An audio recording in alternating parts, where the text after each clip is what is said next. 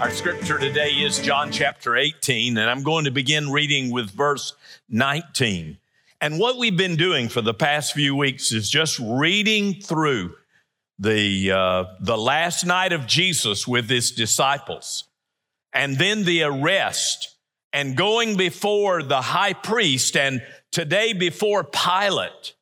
Next week, we will read about the crucifixion, and the following week, his death and his burial and the darkness of that day. And then three weeks from today, we will have a glorious celebration of the resurrection of Jesus. When we talk about the fact of the resurrection and we give tremendous hope for the, for the glory, for the blessings of God in our lives. And I want to ask you to please bring a friend, please bring family with you, please encourage them to come and worship with you and hear about who God is and what God has done for us. So today we're in John chapter 19, excuse me, John chapter 18, verse 19. Jesus has just been betrayed by Judas and denied by Simon Peter. The scripture says this Meanwhile, the high priest questioned Jesus about his disciples and his teaching. I have spoken openly in the world, Jesus replied. I always taught in the synagogues or at the temple where all the Jews come together. I said nothing in secret. Why question me? Ask those who heard me. Surely they know what I said. When Jesus said this, one of the officials nearby slapped him in the face. Jesus was bound, we assume with hands behind his back, maybe in front of his back, but he was bound. Slapped him in the face. Is this the way you answer the high priest? He demanded. If I've said something wrong, Jesus replied, testify as to what is wrong. But if I spoke the truth, why did you strike me? Then Annas sent him bound to Caiaphas, the high priest. Meanwhile, Simon Peter was still standing there, warming himself. So they asked him, You aren't one of his disciples, too, are you? He denied it, saying, I am not. One of the high priest's servants, a relative of the man whose ear Peter had cut off, challenged him, Didn't I see you with him in the garden?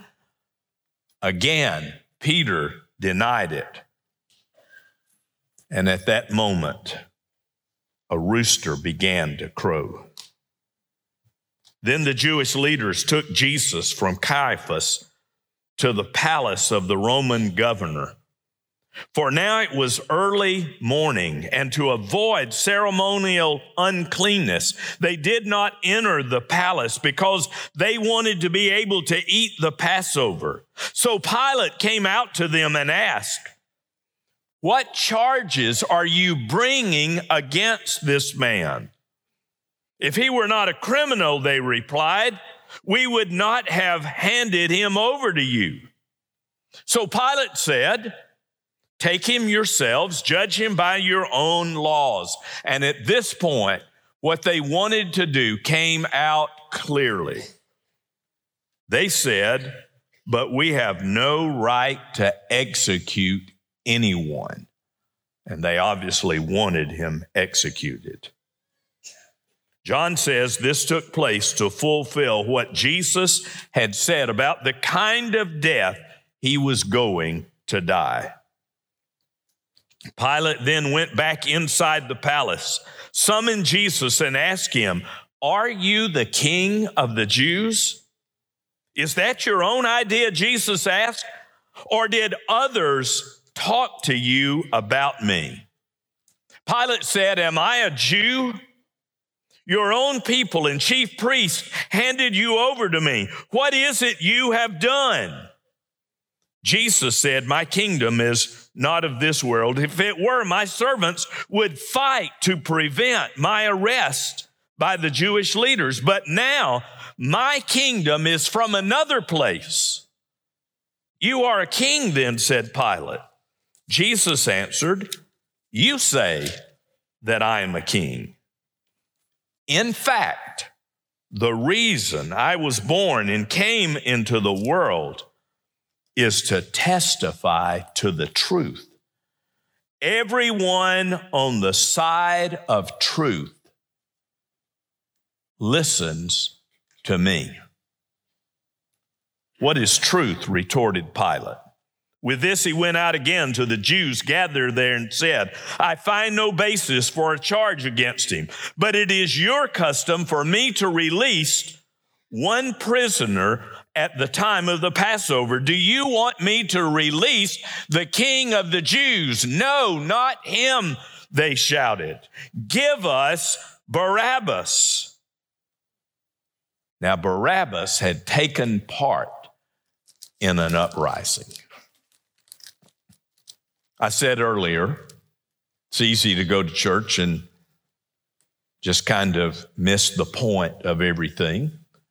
Many of you were raised in church, some one church or another, and so you're accustomed to going to church and kind of just enduring and listening through and not thinking much about it.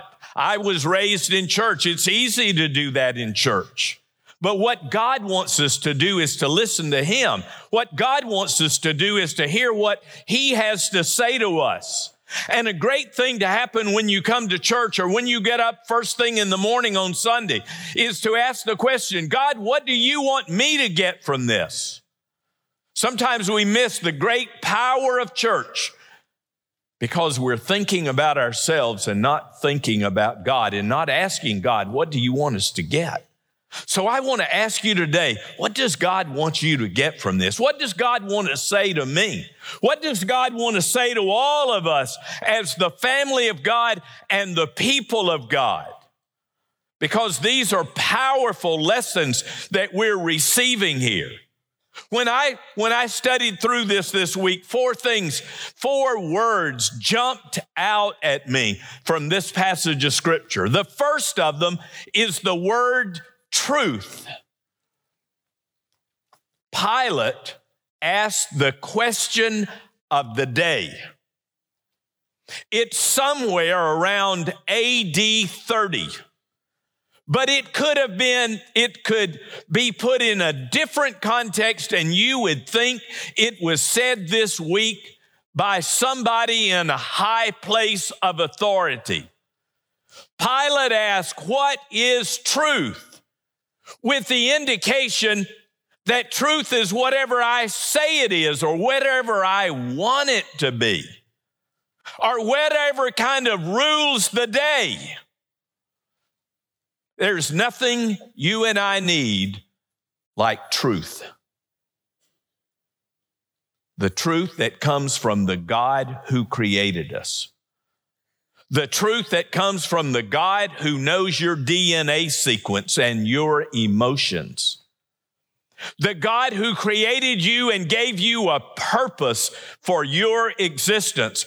There is nothing that we need than that kind of truth, the kind that comes from God. John said again and again in John chapter 8, the, the truth will set you free. Jesus said, Father, your word is truth. Jesus said, I am the truth. And in these first verses, when he's talking with Pilate, these are the things that are said. He tells him about the truth. He speaks the word of God. Jesus said, to Caiaphas, I have spoken openly to the world. I always taught in the synagogues or at the temple where there were all, where all of the Jews come together. Why question me? My word is an open record. It's kind of like having a recording or a videotape My word is an open record. You want to know what I said? Go back and play the tape. Go and ask somebody. They heard me. What was Jesus saying? Jesus was saying, I'm, I'm speaking to you openly. I'm speaking with transparency. I'm speaking with frankness. Truth is something that needs to be examined. I would never tell a person who disputed the word of God, you, just have to believe it because I don't think that's the way you have to do it. I think if you would read the word of God, you would see it as it is. And so when there are those who dispute or, or, or question or who are skeptical, read the scripture. Read the Gospel of John, just 21 chapters. Not that long at all. An hour or so, you read through all of it. Read it. What does it say? Does it sound like truth? Is it true to life? Truth, truth should be examined. It should, you shouldn't be afraid to ask, is it true?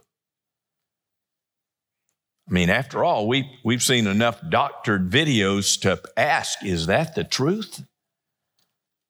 We need to ask that. Jesus came to speak to us the truth, and we need the truth.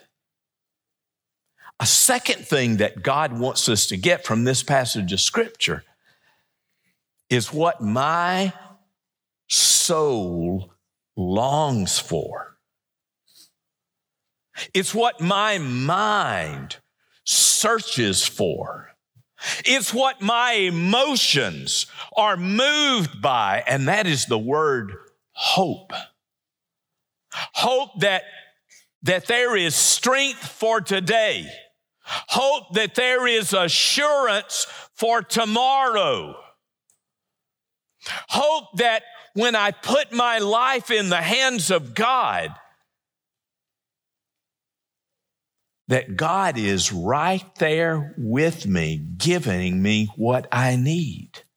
Now, we all want assurance for eternity, and we all want to know that, we, that we're going to be with God forever. And we all want to know that, that we can know that we have eternal life. In fact, First John was written that you may know that you have eternal life. And so obviously it's something that can be known. So we all want to know that. But what we really want to know is not, not what's going to happen down the road because not one of us here thinks we're going to die today or tomorrow.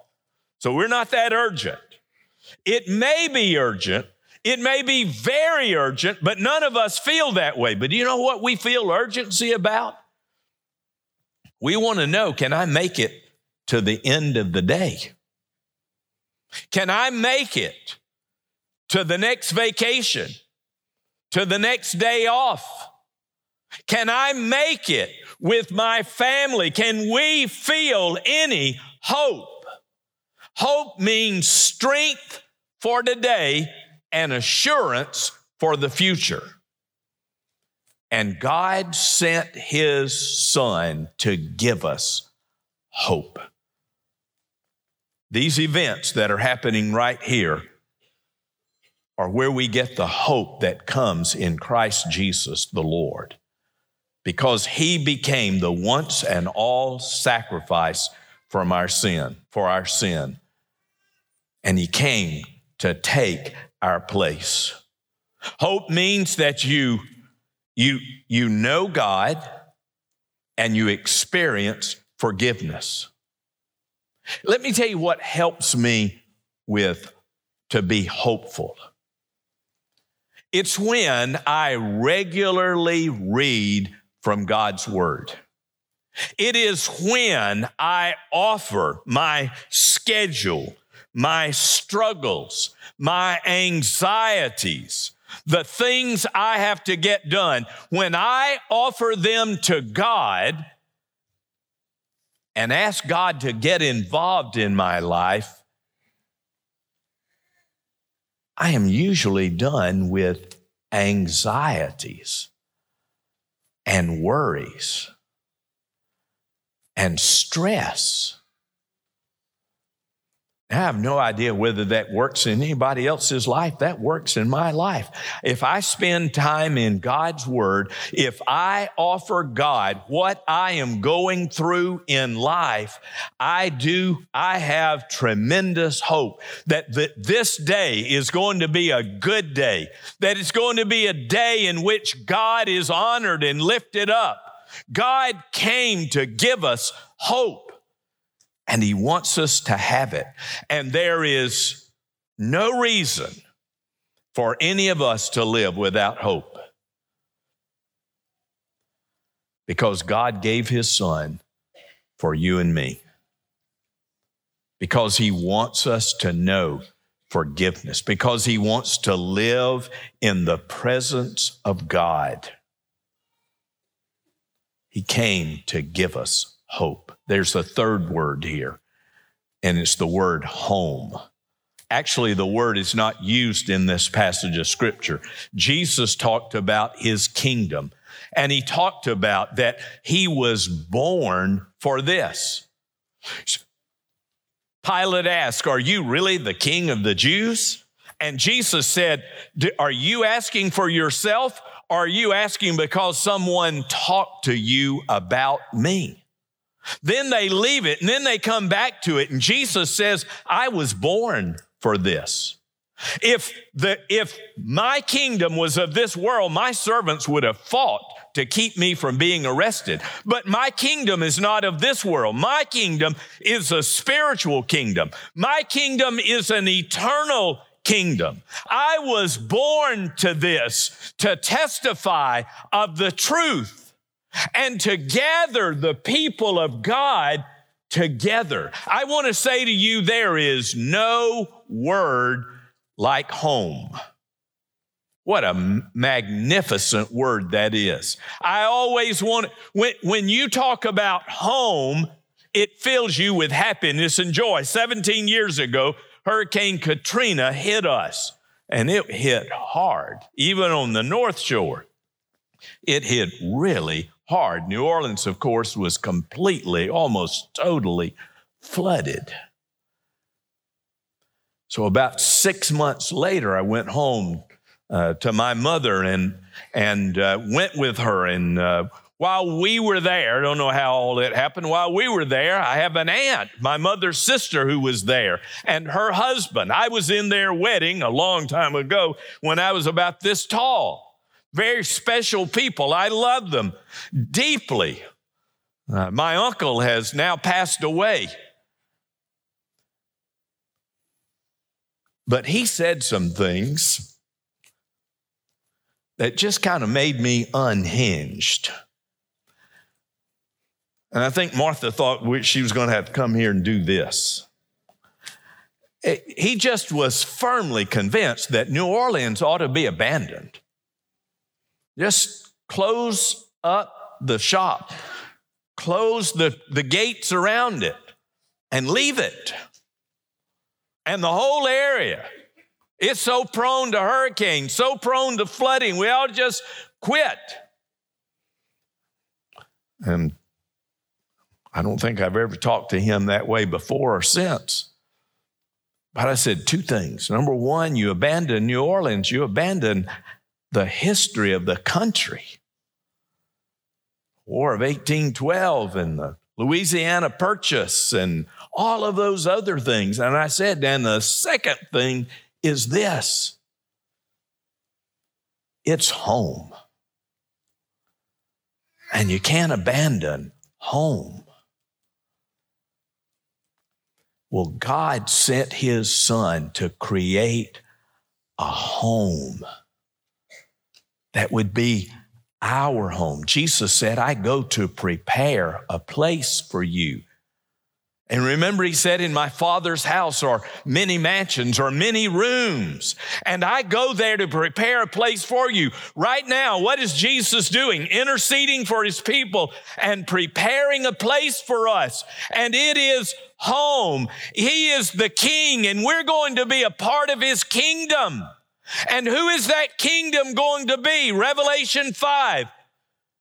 that's going to be made up of all people, all nations, all languages, all tribes. It's interesting the way it's put together. Who's going to be a part of the kingdom of God? People and nations and kingdoms and tribes. And you and I get to be a part of building that kingdom. We get to do it right here in this church building with the people of the family of God. We get to see people saved and baptized. We get to see them and now who are part of the kingdom of God and who have a home. There are a couple of new members in our church. They are from Nigeria. I hope they don't mind my just mentioning them. They're delightful people. This week, I read this. Now, we're part of Southern Baptist. Southern Baptists do two things they send missionaries and they preach the gospel. That's big. And we believe the word. Three things. I'd put those three things in there. We, we were started in 1845. Four years later, 1849, a couple left Richmond, Virginia, went down the James River, got into the Atlantic Ocean, made the journey to Africa, went to Nigeria, and started teaching and preaching the gospel. For two years, no one believed. And then they had their first convert. Every now and then, you know, we give. We give for the Lottie Moon Christmas offering. Every year we give extra money for to send missionaries. And sometimes I know we always wonder, is it really doing any good? Are we making any difference around the world? I mean, those are those are questions that need to be asked. We need to know that. 1849 to 1851, no converts, one person saved. Today in Nigeria, there are 10,000 Baptist churches. God is building a kingdom. He's building a kingdom of which there will be no end because there'll be no end to Him. He is building his kingdom and he wants us to understand the significance and the meaning of home. But there's a fourth thing that we need to get from this. And there's a fourth thing that all of us need. We need truth, we need hope, we need a home, and we need a Savior.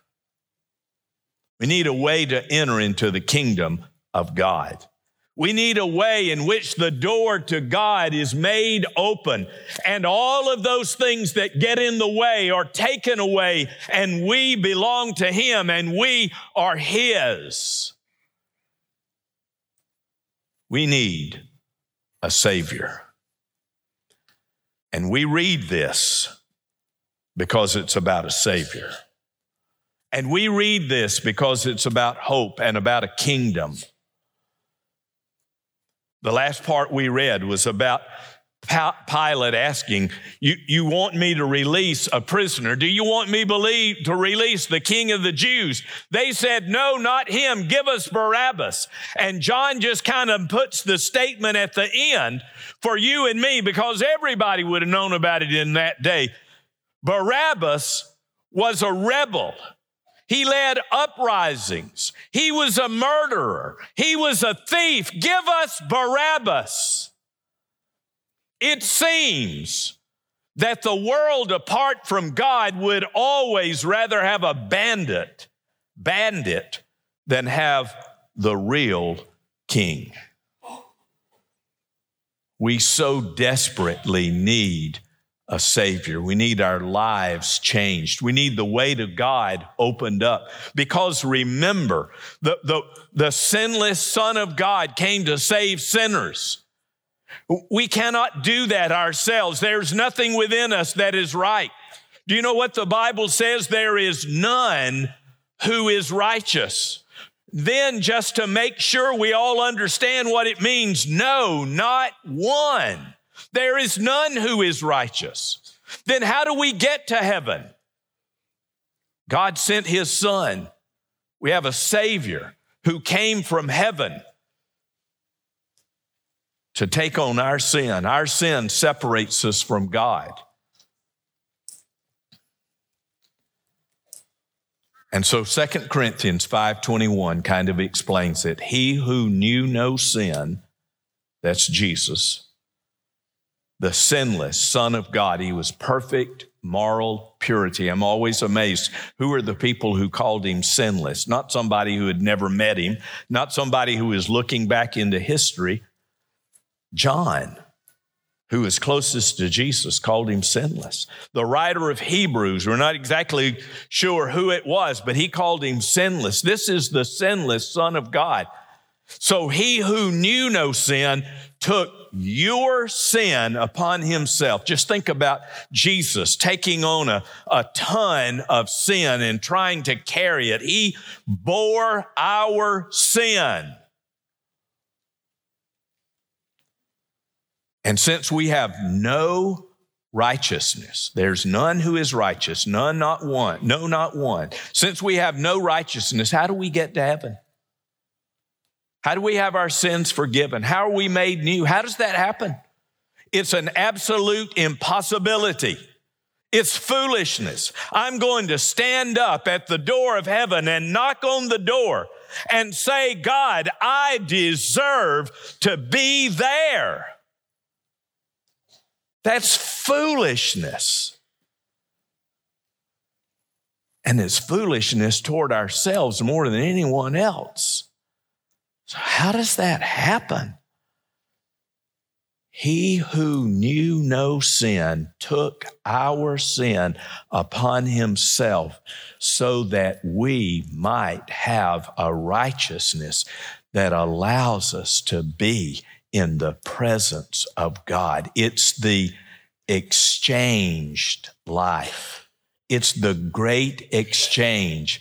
He who knew no sin took our sin upon himself so that he could then give us his righteousness. That is the gospel. That's the meaning of the gospel. And it is the best news that anybody could ever have. And we receive it by coming humbly with repentance, turning our back on our sin, and opening our lives to God. And while nobody here thinks they're going to die today, I, I, promise you with all my heart, there is an urgency about this. This is not to be, I'll think about this one day. Most of you have been thinking about it. That's not the issue. The issue is surrender, the issue is obedience, the issue is giving yourself unto God. There is an urgency for this. And you know what? For everybody here, there's an urgency that we live for God that we live in our that our lives exalt him and we lift him up and we make him truly the master of our lives. And we find scripture and we seek to obey scripture and we pray and we share our, our, our treasures and we share the hope that we have in Christ with other people. Simon Peter said, it is time for the people of God to repent. Judgment begins at the house of God. There's an urgency of our, even though we're already believers, of giving ourselves fully and wholly to God. So I ask you to come today and talk with the pastor, pray with the pastor, pray at the front, and offer yourself unto God. Let's stand together. I'm going to pray, and immediately at the end of my prayer, it'll be time for you to come. Lord Jesus, thank you for giving us the gift that is above all gifts. Thank you for giving us hope and truth and a home and your own dear self as Savior and Lord. Lord, please draw. I know you're drawing. I know you are drawing people to yourself. I know there are people here who are feeling drawn, feeling led. God, I pray that you would draw them and they would open themselves unto you. God, we love you. You are good. You are kind. You did, you made the ultimate sacrifice, and we thank you for it. And we pray this in Jesus' name. Amen. Come now.